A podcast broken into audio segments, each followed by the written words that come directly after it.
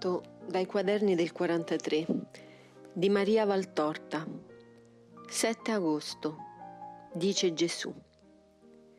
Si legge nel libro Egli, l'Empio, sarà condotto al sepolcro e veglierà tra la turba dei morti. Gradito alla ghiaia di Cocito, trascinerà dietro a sé tutti gli uomini e davanti a sé una turba innumerevole.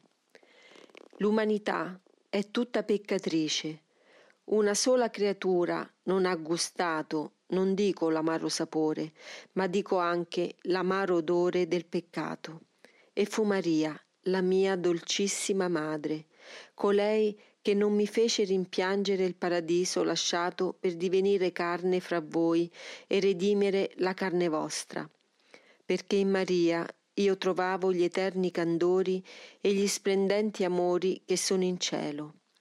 In lei il Padre che la vezzeggiava come la perfetta fra le creature, in lei lo Spirito Santo che del suo fuoco la penetrò per fare della Vergine la madre. Intorno a lei le angeliche coorti, adoranti la Trinità in una creatura. Il seno di Maria, il cuore di Maria. No, la mente più rapita in Dio non può scendere fin nel profondo o innalzarsi sino al vertice di queste due perfezioni di purezza e d'amore. Io ve le illumino, le illumino ai più cari fra i cari, ma solo quando sarete dove è la scienza perfetta. Allora capirete Maria. L'umanità è tutta peccatrice, ma vi è il peccatore unicamente peccatore e vi è l'empio, ossia colui che porta il peccato ad una perfezione demoniaca, poiché nel male il demonio sa raggiungere la perfezione e i suoi discepoli più fidi non sono da meno del loro maestro. Te l'ho già detto, Lucifero si sforza di imitare Dio nel male naturalmente. Assume le forme, dirò così, di vita e di corte che ha avuto il figlio di Dio. Si atteggia a Cristo il demonio e come Cristo ha apostoli e discepoli. Fra di essi sceglierà il perfetto per farne l'anticristo. Per ora siamo al periodo preparatorio dei precursori del medesimo. Questo ho già detto. L'empio sarà condotto al sepolcro, è naturale.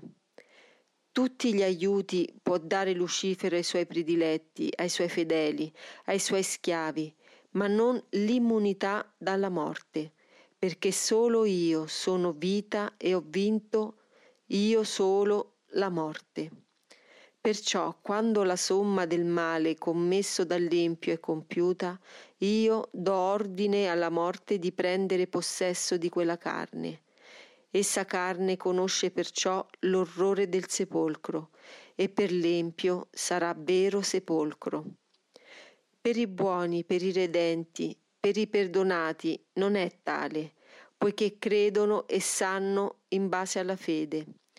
Esso è il luogo dove il vestito mortale torna alla sua natura di polvere, sprigionando lo spirito in attesa dell'ora in cui ciò che fu creato si riformerà per, es- per entrare nella gloria o nella dannazione con la perfezione di creazione che Dio creò per l'uomo, ossia con l'unione di uno spirito a una carne spirito immortale come Dio suo creatore e padre, carne mortale come formata da un animale terreno, re della terra, erede del cielo, ma che troppo sovente preferisce la terra al cielo, ed è animale non perché dotato di anima, ma perché vive non meno e talora più da bruto degli animali veri e propri. Le anime scisse dai corpi hanno tre dimore e le avranno sinché non ne rimarranno per due, dopo il giudizio che non errerà. I beati gioiscono immediatamente dell'eterno riposo. I penanti attivamente compiono la loro espiazione pensando all'ora della liberazione in Dio. I dannati si agitano nel rovello del bene perduto. No, che tanto meno trovano riposo nella loro terribile tortura quanto più empi sono stati. Ma l'empio, colui che con la sua impietà ha trascinato altri all'impietà e sospinto altri al peccato, ecco gli uomini e le turbe di cui parla il libro, sarà come un torre insonne in un mare di tempesta. Davanti a sé la folla degli uccisi nell'anima da lui. Dietro a sé il ricordo vivo dei tanti omicidi d'anime da lui commessi. E il rimorso che non dà pace a chi uccide, dal giorno che Caino sparse il sangue del fratello. Lo flagellerà ben più atrocemente dei flagelli infernali. Veglierà sul suo delitto che si avventò contro Dio nelle creature di Dio e che come belva infuriata portò strage nelle anime. Tremendo avere davanti a sé la prova del malfatto, castigo aggiunto ai castighi, orrore senza numero, come senza numero sono le colpe dell'empio fra i peccatori. Ma ora, Maria, a consolazione del tuo cuore che si accascia davanti ai squarci di un altro mondo dove non regna l'amore ma il rigore di Dio, solleva lo spirito ascoltando questa parola tutta per te e per le anime come te. Sai cosa rappresentano per me i cuori dati all'amore? Il mio paradiso sulla terra. Siete voi che portate un pezzettino di cielo su questo povero mondo e su quel pezzettino posa i piedi il figlio di Dio per venire a trovare le sue delizie fra i figli del Padre. Apri il cuore al tuo Gesù e dammi il tuo cuore, dallo del tutto a me, lo voglio, come medico e amico di spirito e di carne come sposo è Dio che ti ha scelta per la tua fede e il tuo audace sentimento di amore. 8 agosto mi dà Gesù consigli intimi che non vanno scritti. 9 agosto dice Gesù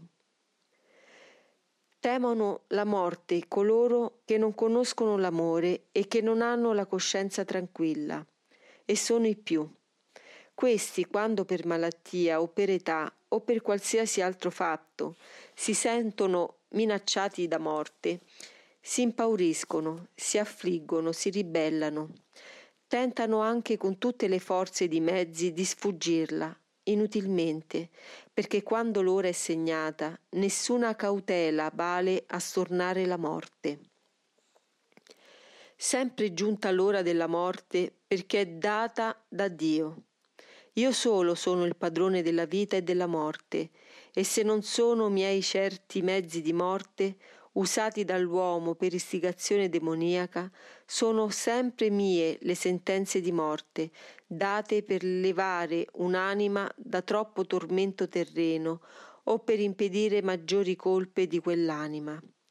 Ora osserva, il dono della vita, di una lunga vita, perché può essere dato da me? Per due motivi. Il primo, perché quella creatura che ne fruisce è uno spirito illuminato che ha missione di faro per altri spiriti ancora avvolti nelle nebbie della materialità. Molti dei miei santi hanno toccato età vetuste proprio per questo, e solo io so come anelavano invece di venire a me. Secondo, do lunga vita per fornire il mezzo, tutti i mezzi, ad una creatura informe per formarsi, studi, amicizie, incontri, santi, dolori, gioie, letture, castighi di guerra o di malattie. Tutto viene da me dato per cercare che un'anima cresca nella mia età che non è come la vostra poiché io voglio dire che crescere nella mia età vuol dire crescere nella mia sapienza e si può essere adulti nella mia età avendo l'età di bimbi nella vostra, o viceversa essere puerili nella mia età avendo cent'anni nella vostra. Io non guardo l'età della vostra carne che muore, guardo il vostro spirito, e vorrei diveniste spiriti che sanno camminare, parlare, agire sicuri e non balbettanti, traballanti e incapaci di fare come dei pargoli. Ciò spiega perché io dica il mio basta molto sveltamente per creature che trovo adulte nella fede, nella carità, nella vita. Un padre desidera sempre di riunirsi ai suoi figli e con che gioia finita l'educazione o il servizio militare, non li stringe al cuore. E farà diverso il buon Padre che avete nei cieli? No. Quando vede che una creatura è adulta nello spirito, arde dal desiderio di prendersela con sé. E se per pietà di, del popolo lascia talora i suoi servi sulla terra, a ciò siano calamita e bussola de, agli altri, talora non resiste e si dà la gioia di mettere una nuova stella in cielo con l'anima di un santo. Sono due attrazioni e due aspirazioni venienti da un agente unico, l'amore.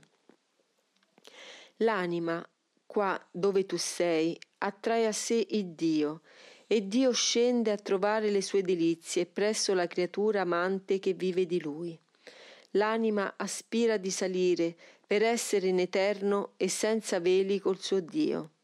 Dio dal centro del suo ardore attrae a sé l'anima, così come il sole attira la goccia di rugiada e aspira di averla presso di sé, gemma chiusa nel suo triplice fuoco che dà la beatitudine. Le braccia alzate dell'anima incontrano le braccia tese di Dio, Maria e quando si toccano si sfiorano velocemente, è l'estasi della terra.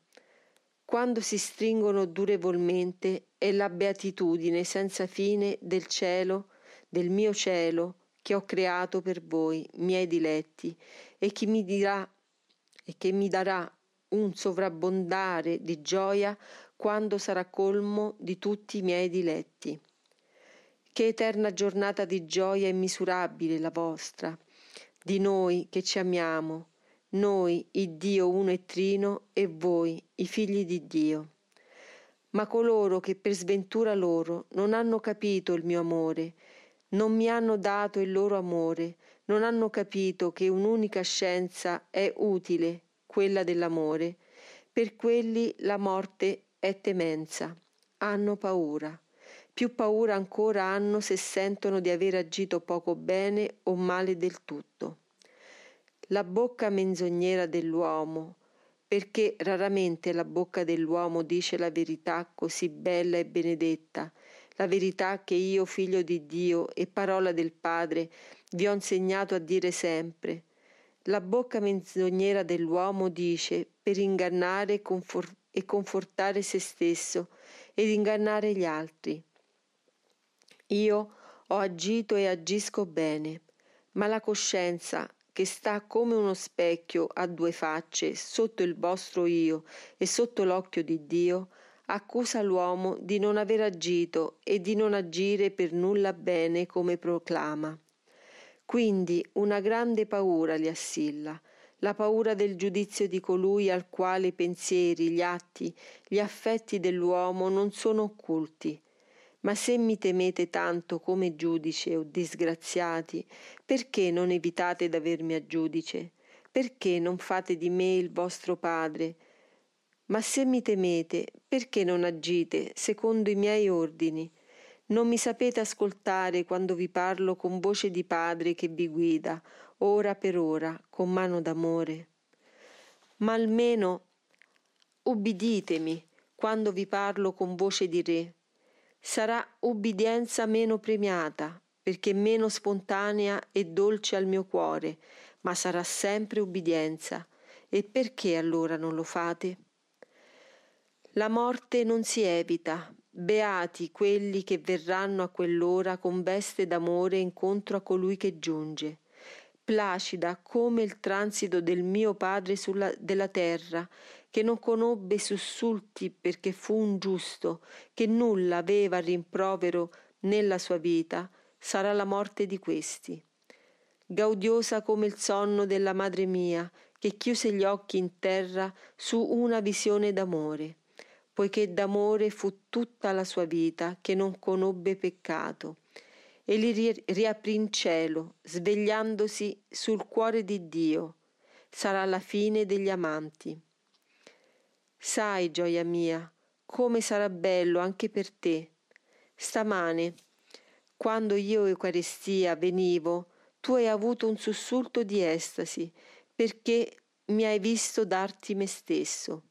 Ma non è nulla quello, un granellino di estasi gettato nel tuo cuore, uno solo, per non incenerirti, perché lo hai sentito, hai creduto di morire nell'emozione. Ma quando sarà il momento, riverserò un fiume di gioia, perché non sarà più necessario mantenere la tua vita umana e andremo via insieme. Coraggio, ancora un poco di dolore per amore del tuo Gesù, e poi il tuo Gesù abolirà per te il dolore per darti se stesso, completamente, completamente se stesso, gioia senza misura.